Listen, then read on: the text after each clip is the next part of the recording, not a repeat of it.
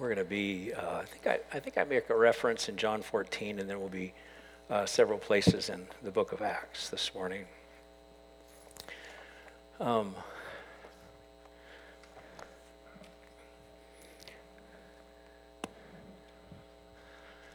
I've just been looking forward to being with you and spending time in the Word uh, this morning. Um, I, I, don't know when the last time was that you experienced uh, what sometimes many of us will refer to as the presence of the Lord. When, when you sensed His presence uh, was so rich and real, or you felt maybe uh, inside of you a little otherworldly for a moment. You felt his love that transcends all understanding, or you felt his joy, or you you felt his peace. Does anyone know what I'm talking about? Someone please raise your hand right now. I got to go home, okay?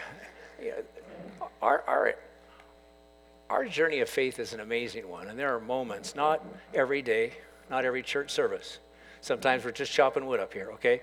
But um, there are times, maybe it happened today while we were worshiping, or maybe last week, as a believer in Jesus Christ, a follower, disciple, hopefully you are, uh, the foundation of our faith is the Word of God. How many believe that's true? The foundation of our faith is the Word of God. It, Psalms 12, verse 6 says, and the, and the Word of the Lord is flawless okay, like silver refined in fire, tried and tested seven times, okay? I'm so thankful for the purity and power, perfection of the Word of God, prophesied through human beings, written over a period of at least a couple thousand years, a bunch of authors, 60 some books. Jesus said in Matthew 24 35, uh, Heaven and earth will pass away, but my words will never pass away. Man, there's a lot of changes going on in the world. But Jesus said, My word. Heaven and earth may pass away, my word will never pass away.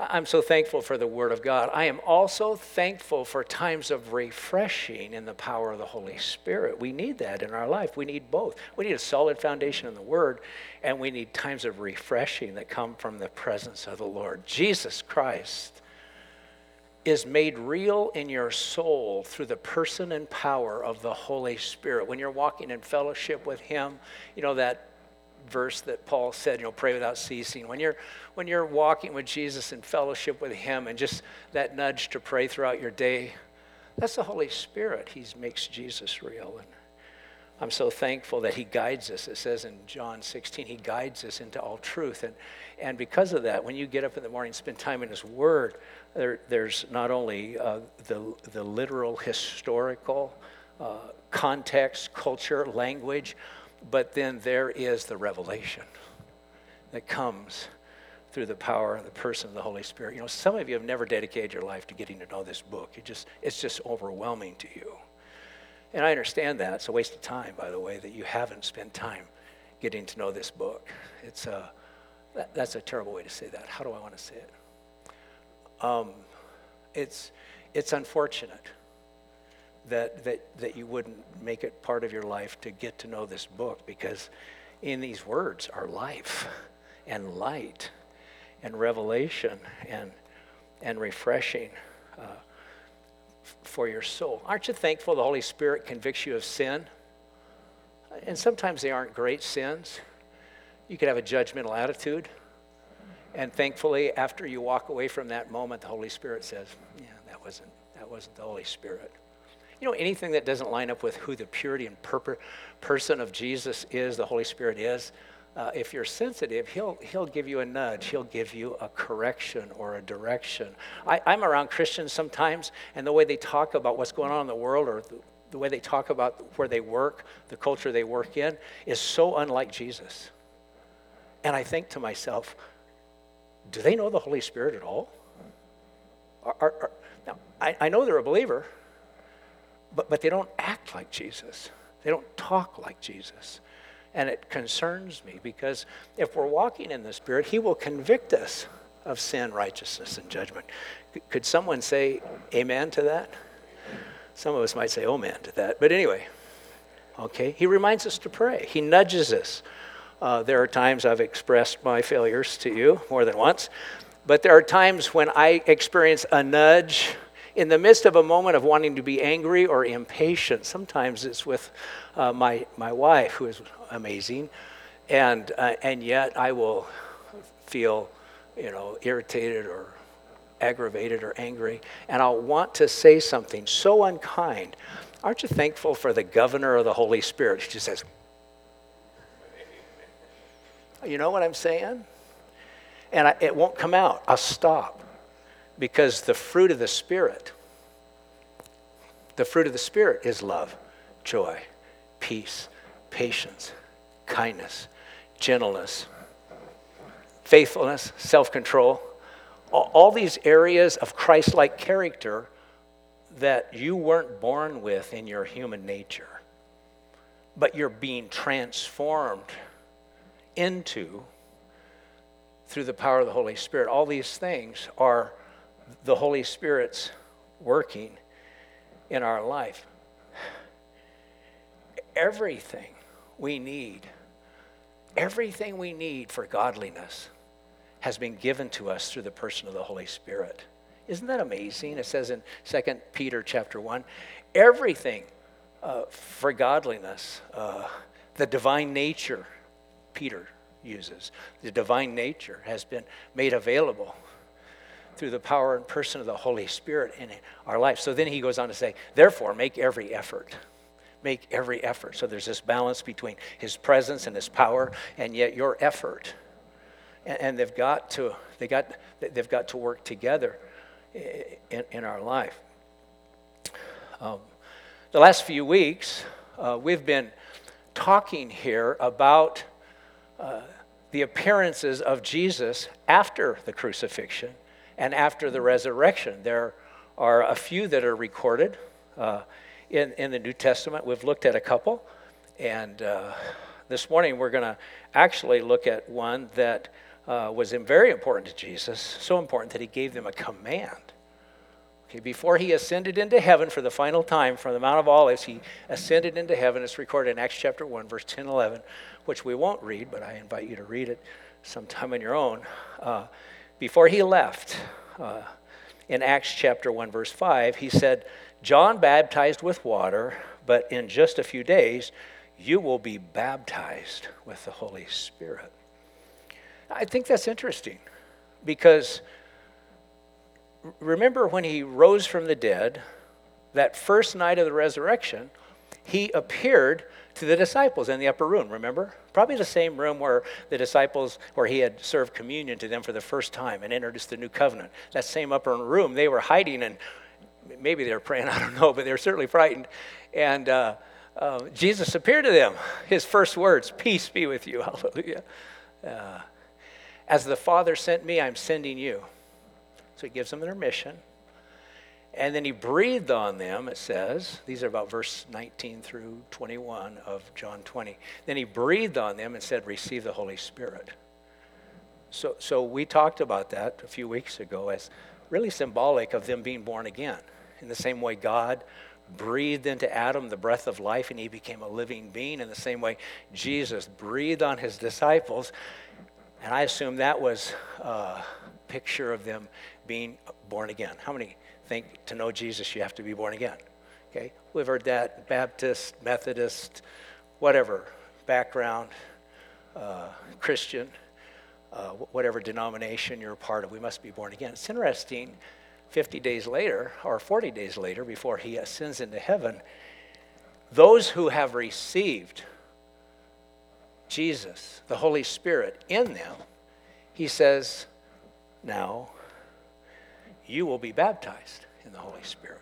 I think that's interesting. I think it's something that you uh, should, should work with me maybe this morning to, to, to process a little bit. He, he said, John baptized with water, but you will be baptized uh, with the Holy Spirit. So the Holy Spirit is in them, but if you look at verse 8, he says, You'll receive power when the Holy Spirit comes upon you that phrase upon you is different than in you.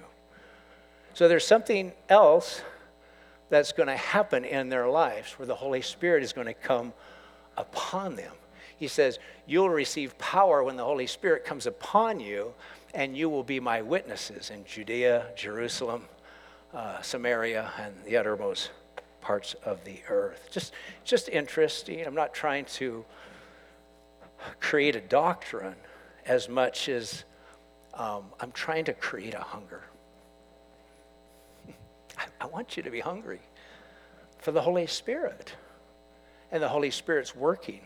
I don't think the Holy Spirit's caught up with theology, because if he was, none of us would go to heaven.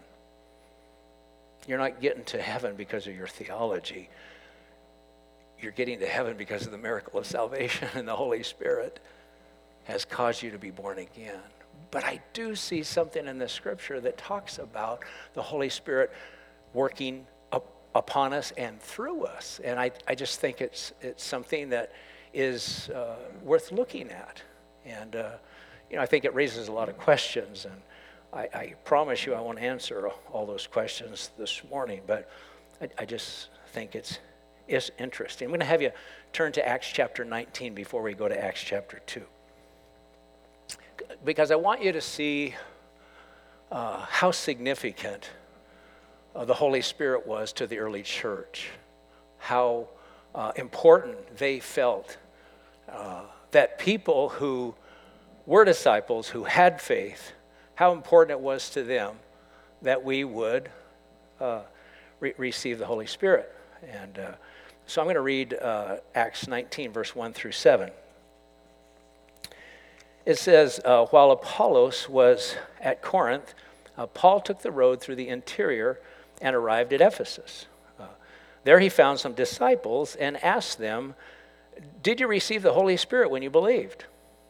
They answered, No, uh, we have not heard that there is a Holy Spirit. So Paul asked, Then what baptism did you receive? And John's baptism, they replied. Uh, Paul said, John's baptism was a baptism of repentance. Uh, he told people to believe in the one coming after him, that is, in Jesus. On hearing this, they were baptized into the name of the Lord Jesus. And when Paul placed his hands on them, the Holy Spirit came on them, and they spoke in tongues and prophesied. There were about 12 men in all. This is really interesting to me. First of all, that the ministry of John the Baptist, the reputation of John the Baptist, and all the things he, were, he was teaching about re, people returning to God. I think it's interesting that that had traveled a thousand miles to a town called Ephesus. You know, they didn't have internet, you know, they didn't have Fox or CNN or any news, but word of mouth, it had traveled. Apparently, someone had declared the message here in Ephesus, and there were uh, some believers in God. Certainly, people who'd turned back to God. That was John's message. People turned back to God and had become disciples. These are men who are disciplined, devoted, committed, and uh, trying to, to, grow in uh, the ways of God and the things of God. And I also think it's interesting that one of the first questions Paul had was uh, Did you receive the Holy Spirit when you believed? Uh, why do you think he asked that? Was there something that maybe he thought was missing in their fellowship, in their gathering, that made him uh, ask that question? Did you receive the Holy Spirit uh, when you believed? No one knows. Uh, one of the things about the Bible is it leaves out the non essentials and communicates the essentials. And so all we get from this section is uh, the only essential thing that Paul cared about is did you receive the Holy Spirit? Uh, when you believe. Apparently, that's important enough that it's recorded in Scripture. Uh, they hadn't, and uh, he explained Jesus to them after they were baptized. I, I, assume that's what we do on Sunday morning. Here, people believe in Jesus. We, we baptize in water. After, after they were baptized in the name of the Lord Jesus, what happened? It says he lays hands on them. Uh, and then the Holy Spirit came on them, on them, not in them. You notice that? On them. The Holy Spirit came on them.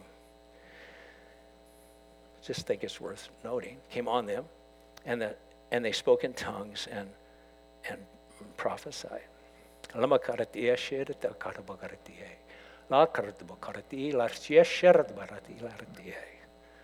I don't know what dialect or language they spoke in, but they spoke in tongues, just like I did. And I don't know if that freaks you out. I tried to demonstrate tongues a few years ago in a service, and a college student uh, emailed me and said, You spoke in tongues, but no one interpreted. I said, Well, what, that wasn't the purpose. I was trying to illustrate tongues. That didn't freak you out, did it? You might have thought I was weird, but, but hopefully it didn't freak you out. I mean, I simply spoke in a language I don't know. What language was it? I don't know. All I know is uh, there was a time in my life, 45 years ago or so, when uh, you know an old guy like me was standing up there talking about the Holy Spirit, and all of a sudden this language went through my mind, and I said, I think that's what he's talking about. I think that is a gift of tongues, and I just said it. Now I don't know if you've ever been worshiping God, and you sensed His presence and you just felt like there was a barrier between you and God. It's like, God, I don't know. I want to worship you more. I want to give you more of myself, but I don't know how to do it. Well, when I have that experience, here's what I do eh. I release my spirit to pray in a language that is, the Bible says the Holy Spirit takes it and makes it a language to God. I don't know what I'm saying, but I know when I say it, my spirit is free to worship. My spirit is free to pray, and I am set free. It's a, it's a, it's a wonderful experience. And uh, I know there have been arguments about this and uh, doctrines taught in cultures and churches. The good thing about my life, when I, get, when I got saved, I didn't know beans from buckshot. I mean, I was so far from Jesus, you couldn't even find me on a map. And I didn't hear all those false doctrines. All I know is I gave my life to Jesus, and about nine months later, I was preaching, and there it was. And I started speaking in tongues, and then I learned all the things that people have said against it. And I thought, well, this doesn't make sense. It's happening in my life every day. I pray all the time. Just like the Apostle Paul in 1 Corinthians 14. I would that you all spoke in tongues. He said, I speak in tongues more than you all back then I was hanging sheetrock for eight hours a day. Once you learn to hang sheetrock, you don't have to think about it very much. it's pretty easy. Some of you are going, you're crazy. But anyway, um, you know, I'd pray in tongues for four or five hours a day. I, I, I, what else do you do? You know, the other guy's playing some stupid music on his radio in the house when they're doing construction. So I'm just, I'm going to pray in tongues. And I'd, I'd pray a lot. Now, uh, the Bible says that the gift of tongues edifies the one who prays. How many would love to be edified? So I was doing my spiritual push ups, praying in a spiritual language um, while I was hanging sheetrock. I was pretty buff back then, too, by the way, just you know. I'm sure you were worried about that. Okay, I'm way off track. Let's go to.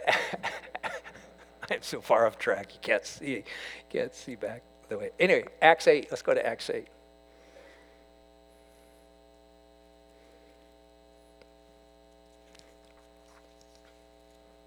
This event takes place in Samaria, uh, probably a few years after uh, the day of Pentecost, five, t- five to seven, some uh, Bible scholars say. They suggest there might have been as many as 50,000 believers in Jerusalem at this time. I, I don't even know if Jerusalem was that big, so you can't trust everything you read on the internet or in a commentary. But um, anyway, there were a lot of believers, and persecution broke out against the church, and they were scattered throughout the world. It's interesting how Christians have a tendency to cluster. Uh, together, even though Jesus said, Go make disciples, we all have a tendency to want the safety of one another and the encouragement, and I understand all that. But uh, so persecution broke out. God forced them out of their comfort zone outside of Jerusalem. It says here in verse 4 of Acts 8 those who had been scattered preached the word uh, wherever they went. Philip went down to a city in Samaria and proclaimed the Christ there. Uh, when the crowds heard Philip and saw the miraculous signs he did, they all paid attention, close attention to what he said. With shrieks and evil spirits, uh, excuse me, with shrieks, evil spirits came out of many, and many paralytics and cripples were healed. So there was great joy in the city. I bet there was. Wouldn't that be great in our city? I don't know about you. When I read sections like that, it just says, Lord, in our city, Jesus, in our city. When the apostles in Jerusalem heard that Samaria had accepted the word of God, they, they sent Peter and John to them. Uh, when they arrived, they prayed for them that they might receive the Holy Spirit. Because the Holy Spirit had not yet come on any of them, they had simply been baptized into the name of the Lord Jesus. Then Peter and John placed their hands on them and they received the Holy Spirit. I, I think this is interesting. They had simply been baptized into the name of the Lord Jesus, Father, Son, Holy Spirit. Isn't that we do, what we do in most churches in America? Isn't that what they did in the church you grew up in? And yet, it's not that Luke, when he writes this, is downplaying the significance of believing in Jesus and being baptized in his name. How do I say this? But that wasn't enough for the early church. They wanted more for the church. They'd experienced something supernatural. This day of Pentecost, this pouring out of the Holy Spirit, where a guy named Peter, who had denied the Lord three times just a few weeks earlier, stood up and boldly proclaimed Jesus on the day of Pentecost, and 3,000 turned to the Lord. Now, the sermon was not that good. Okay, read Acts 2. It's great. Talks about the resurrection and the fact that the Jewish people had blood on their hands. They'd killed the Messiah, God's Holy One. God raised him from the dead. What what saved 3,000 people was the anointing of the Holy Spirit that convicted people's hearts and drew them to Jesus. How many think we need that in the day we live? We, we need, we need people to recognize they're away from God, that they've denied Jesus Christ. It's not that they're any more evil than you are. And I think that's very arrogant and foolish of the church to ever look at anyone and consider yourself above anyone. Because that's not true. The truth is, God chose to give Jesus. God so loved the world. And God chose then to pour out the Holy Spirit so that we could know the God who created everything. By the way, it's just the beginning when you get saved. Eye is not seen, ears not heard, nor is it entered into the heart of man. God has plans for all eternity. There's going to be a new heaven and a new earth. That's where we're headed. But it starts with the work of the Spirit in your life at salvation, and then filling, and then coming upon and experiences where God literally literally speaks through you. He prophesies, He encourages people with the Word of God. Through my God, I will run through a troop and jump over a wall. And you give someone that word that God is for them, not against them. Their faith is built up. And it's not just what you say, but the Holy Spirit energizes it in their soul. And life happens. And demonic strongholds that have been trying to oppress them and hold them down, boom, all of a sudden, there's a freedom in their life and a freedom in their soul. Now that happens, sorry, I'm getting loud.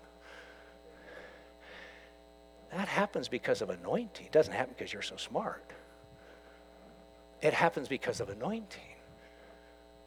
When a guy walked up to me and looked at me and said, Jesus loves you, and he died on the cross for your sins. And I felt convicted. And I felt separated from God. And I realized for the first time, Jesus was a man who died for my sins. And I felt morally responsible to Jesus. That was the Holy Spirit in a moment. It was anointing. The Holy Spirit came upon him. He stepped out from the side of a sidewalk. He looked me in the eye. Jesus loves you and he died for your sin. That was anointing. That's what is being talked about in the scripture here. Now, that man probably didn't even know he had it. But God's faithful. It's his desire for all men to be saved and come to the knowledge of the truth. And so, in spite of us, God works through us all the time. Could someone say hallelujah? hallelujah. And that's why I pray constantly, every day, with the gift of tongues. Because the Bible says the Spirit intercedes through me. How, how much more powerful would the church be if every believer was full of the Holy Spirit, allowing the Spirit to pray through them for the things of God, the kingdom of God, the power of God? How much more powerful? No wonder there is a doctrine.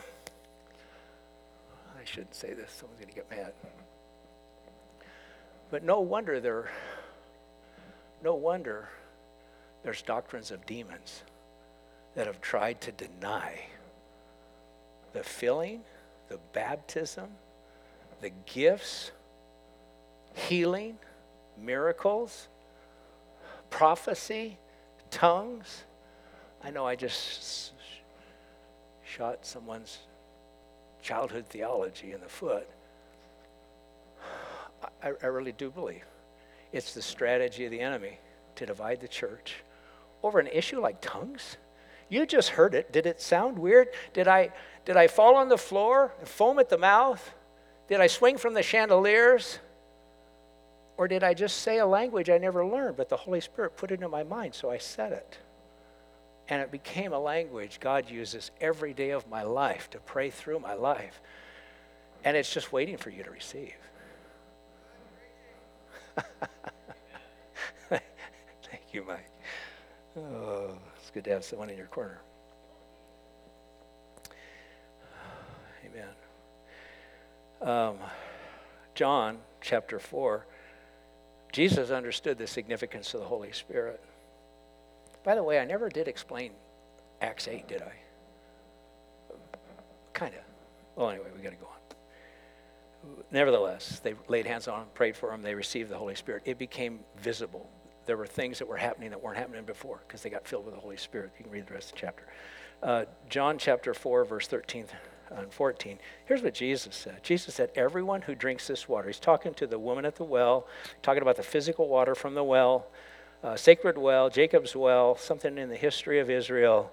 And he's talking to this woman about himself. He said, uh, every, Everyone who drinks this water will be thirsty again, but whoever drinks uh, the water I give him will never thirst. Indeed, the water I give him will become in him a spring of water welling up into eternal life. Hallelujah. Now, frankly, there are days that I'm desperately thirsty. I am I am wrung out. I am tired. My spirit is as dry as a bone. Hallelujah. But there is living water inside of me. The Holy Spirit lives inside of me. And if I lift up my, my, my heart in praise and worship, if I spend time in the Word, if I rejoice in the Lord, like the Bible says, rejoice in the Lord always. Again, I say rejoice just like the Apostle Paul said to Timothy, fan into flame the gift of God that is in you through the laying on of my hands. And all of a sudden, how many have ever experienced it? They that wait upon the Lord will renew their strength. That's what the Bible says. Isaiah 40, verse 31. They that wait upon the Lord will renew their stink. Stink. Well, that might be true. Their strength. Sorry. Uh, they will rise up with wings as eagles. They'll run and not be weary. They will walk and not faint. Who needs that? I do. Amen. I do. Jesus did not come just to die on the cross. Okay, that was amazing. But he didn't come just to die on the cross. He, he didn't come just to raise from the dead. He came to baptize you with the Holy Spirit. That was his goal that you could be born again, that God could start a whole new creation. Because God's plan is a whole new creation, a whole new heaven and a whole new earth. Okay, we're not just trying to be good people here on earth so we can go to heaven someday.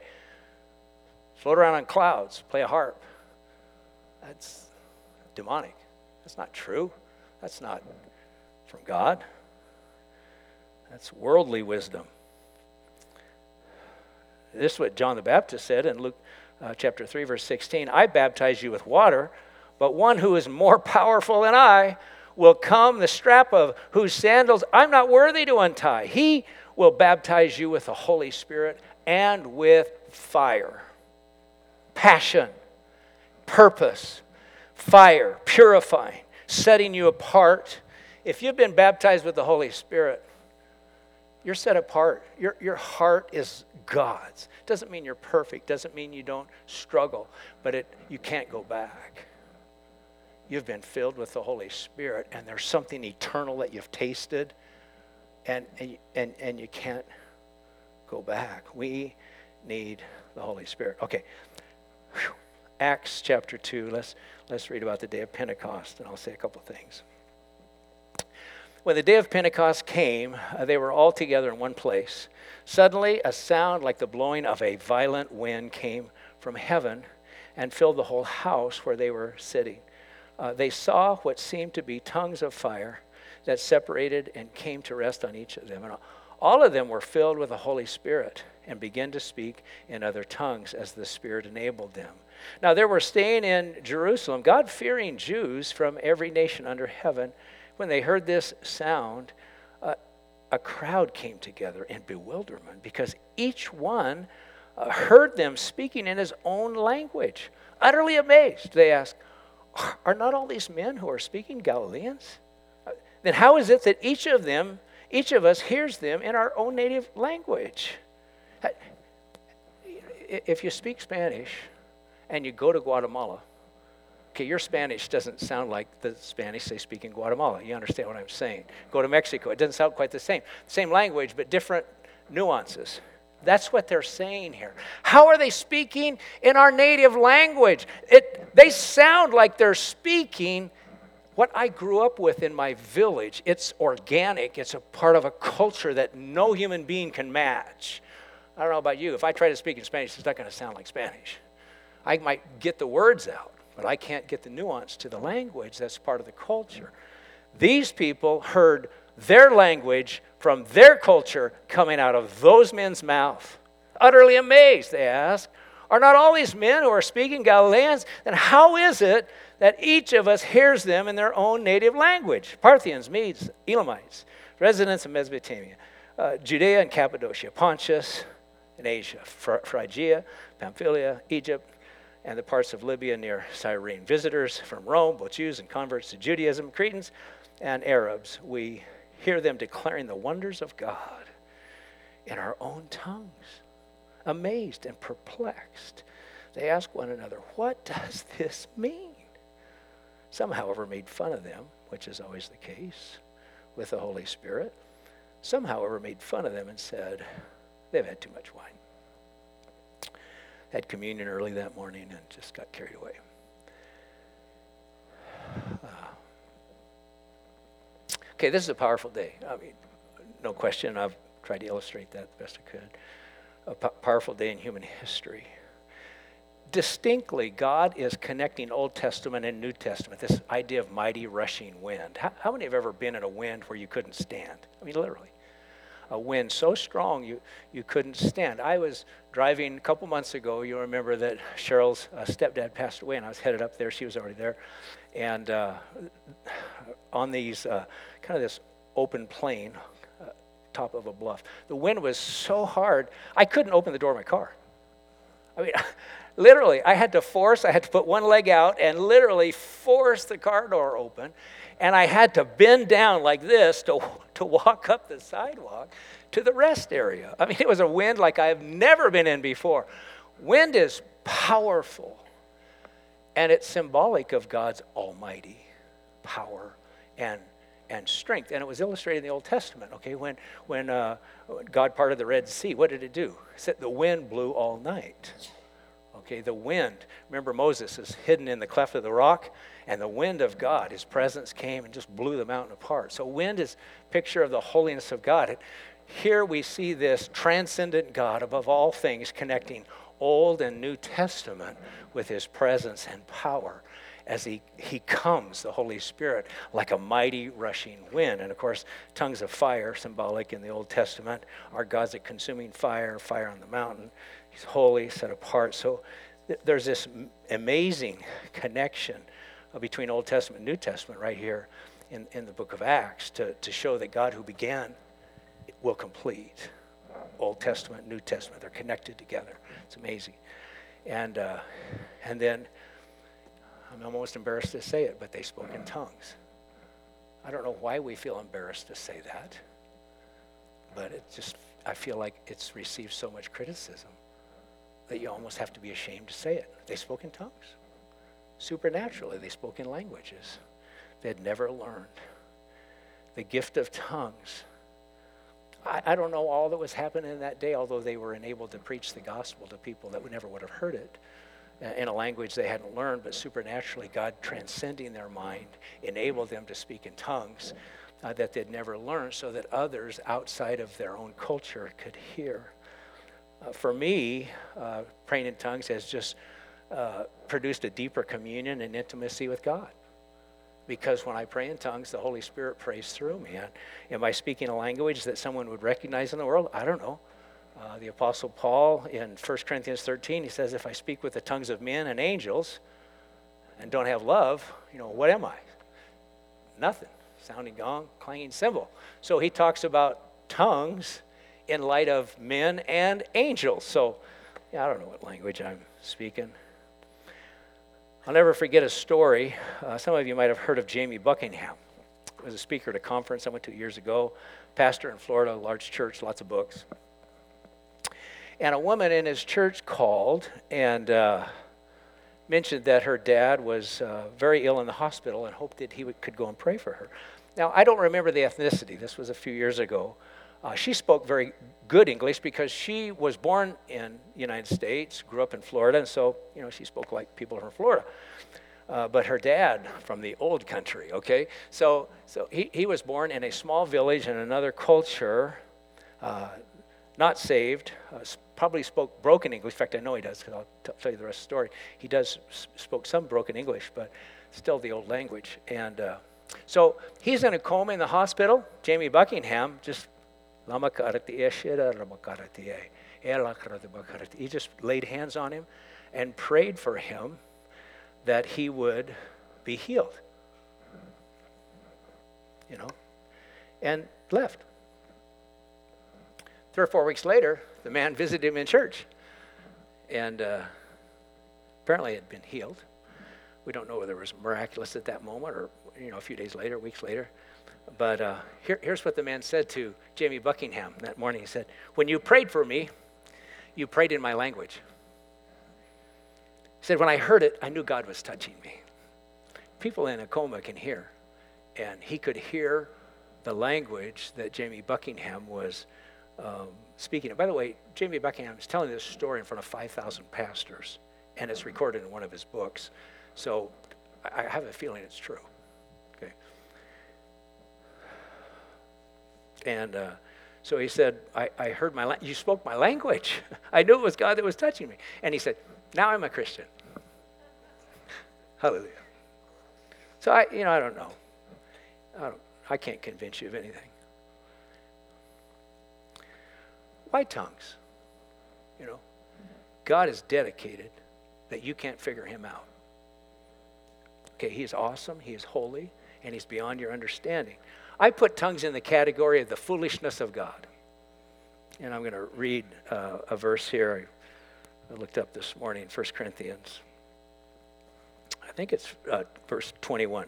Uh, 1 Corinthians chapter 1, verse 21. It says, Since God in his wisdom saw to it that the world would never know him through human wisdom. If you're trying to figure out God through human wisdom, you will never know him. Your questions will never be answered if you're trying to figure out God through human wisdom. Since God, in his wisdom, saw to it that the world would never know him through human wisdom, he has used our foolish preaching to save those who believe. It is foolishness to the Jews who ask for signs from heaven. Uh, some of you have asked God for a sign so that you could believe. That's foolish. And it is foolish to the Greeks who seek human wisdom, uh, science, and philosophy, all that stuff. Verse 23. So uh, when we preach that Christ was crucified, the Jews are offended and the Gentiles say it's all nonsense. I've heard that one recently, but that's nonsense nonsense. I'm so smart, so educated. Verse 24. But those who are called by God to salvation, both Jews and Gentiles, Christ is the power of God and the wisdom of God. This foolish plan of God is wiser than the wisest of human plans, and God's weakness is stronger than the greatness of human strength. Hallelujah.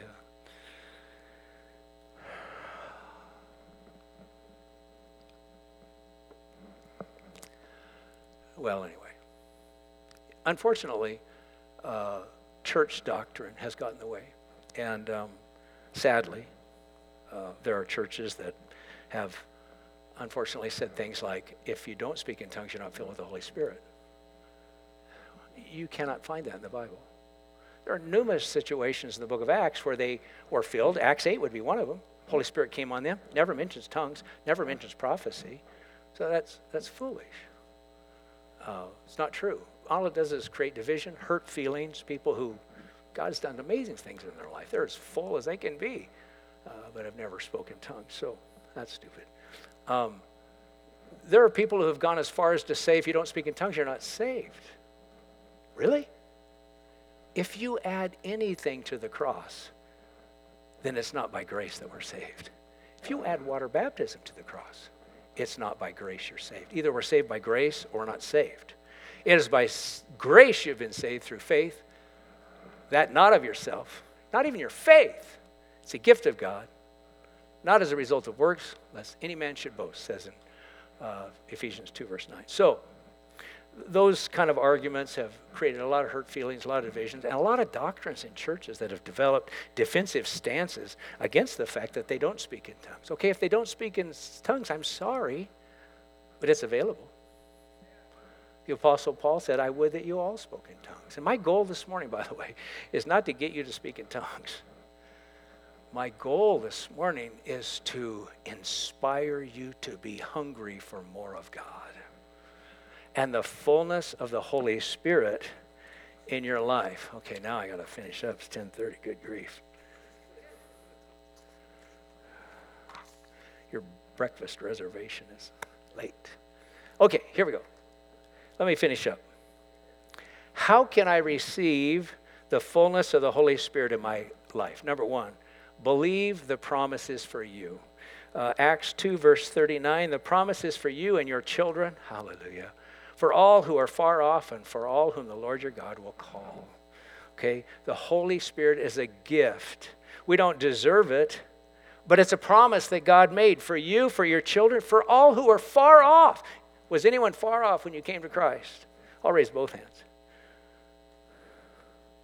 All whom the Lord your God will call. Believe the promise is for you. It's for you. It's for you. It's for me. Will you say that? It, it's for me. It's for me. It's for me. What he's talking about today is for me. Okay? It's for you. Uh, number two, come to Jesus. He's the baptizer. Mark 1 7. John said, I baptize with water, but he will baptize you with the Holy Spirit. Jesus is the baptizer. Come to Jesus. We preach Jesus in this church because we're filled with the Holy Spirit, and the Holy Spirit wants to glorify Jesus, okay? That's why we focus on Jesus, why we preach Jesus. Uh, number three, wait on him. Acts chapter 1, verse 4 and 5 Do not leave Jerusalem, but wait for the gift my Father promised, which you have heard me speak about. For John baptized with water, but in a few days you will be baptized with the Holy Spirit. Jesus passionately wanted his disciples to receive power. And can I say this morning, Jesus passionately wants you to receive power. I don't know what that power will look like for you. I do believe that tongues is available. Paul said, I would that you all spoke in tongues. But more importantly, he says in 1 Corinthians 14 that you prophesy. that interesting? So that you can say what God is saying in that moment. This is what I think God's saying to you. You could prophesy because the church needs to be edified and built up uh, th- through prophecy. It's just, he said in 1 Corinthians 14, earnestly desire spiritual gifts. What I'm talking about this morning is not strange or weird, it's biblical. The Apostle Paul earnestly desire spiritual gifts. Wait on him, pursue him, ask him, seek. Earnestly desire. The last thing expect to receive. Luke uh, 11 13. If you then, though you are evil, thanks a lot, Jesus These are Jesus' words, by the way. If you then, who are evil, know how to give good gifts to your children, how much more will the Father in heaven give the Holy Spirit to those who ask him? I know we're a little fearful about this. I'm going to invite the worship team to come on out. We don't have enough people next service to worry about moving your car. Take your time, okay? Sorry. You don't have to worry about moving your car. They can walk a little farther. It's no big deal. I, I know when I talk about receiving the Holy Spirit, people, you know, you feel pressured. Please don't feel pressured. But I do want to pray for us to receive the Holy Spirit. Some of you are afraid. Like if, if, if I actually surrender my life to the wind, like a mighty rushing wind, if you surrender your life to God's authority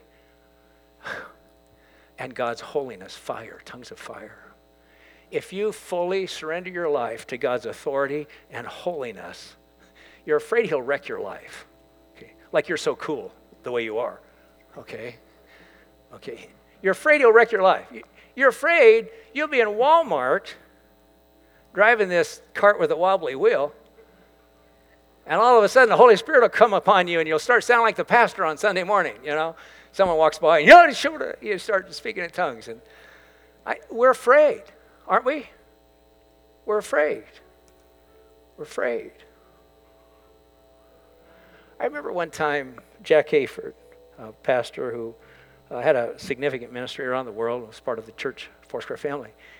He said, I felt like one time God asked me, if I gave you the gift of healing, would, would you want it? And honestly, from his heart, he said no. He said no. And the reason he said that, he said, I don't want to be weird. I want to be cool and accepted by all the other Christians, but I don't want to be weird. And can I tell you, if you, if you have certain gifts of the Holy Spirit, you know, uh, well, let's just say that we have a tendency to categorize things. And uh, I know you. You want to be cool. You want to be cool like the world around you.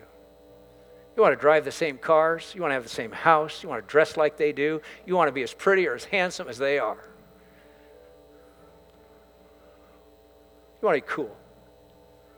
You want to be cool. I can't believe I'm saying this. Who would say this?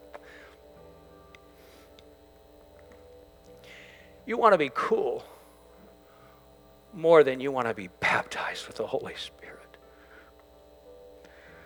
With the Holy Spirit in you and on you and flowing through you. Crying in the Spirit, praying for the world around us, praying for our nation, praying for family members. Caught up in the holiness of God, undone in His presence like Isaiah was. Undone. Lord, I'm undone. When he saw God, he said, I was undone. I'm a man of unclean lips. I'm afraid of the holiness of God.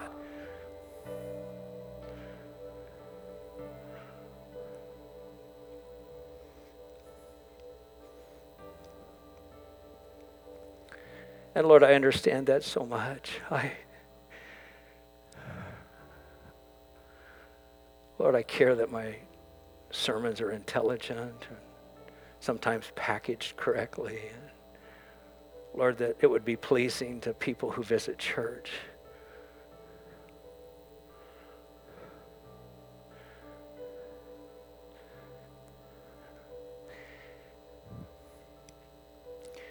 rather than longing for them to have an encounter with a holy God.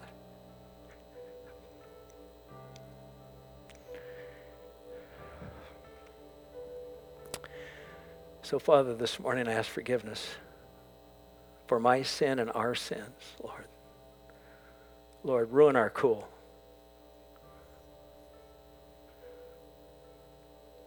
I'm going to give you a chance to pray here as we sing this song. It's a prayer. Spirit break out. And so, Lord, uh, you know I've prayed already this morning. I was up at 4:30 and I was praying for you. And I cannot baptize in the Holy Spirit. Only Jesus can. I can't say the right words. I can't do anything. But I'm asking Jesus to baptize you. I'm asking for breakthroughs in some of your life. You've wanted to pray in tongues, and I don't know how to make it happen. Some of you, I, I just really believe there's going to be a moment, a step of faith where you just have to start saying it. I, I've heard people say, I was driving down the street and I was worshiping to Caleb, and all of a sudden I just, I could, I had to say it. It was just like I had to go beyond my English language, and I started praying in tongues. I hallelujah, whatever, however he does it. So, Lord, would you come in your kindness and in your glory? Come fill us with the Holy Spirit today.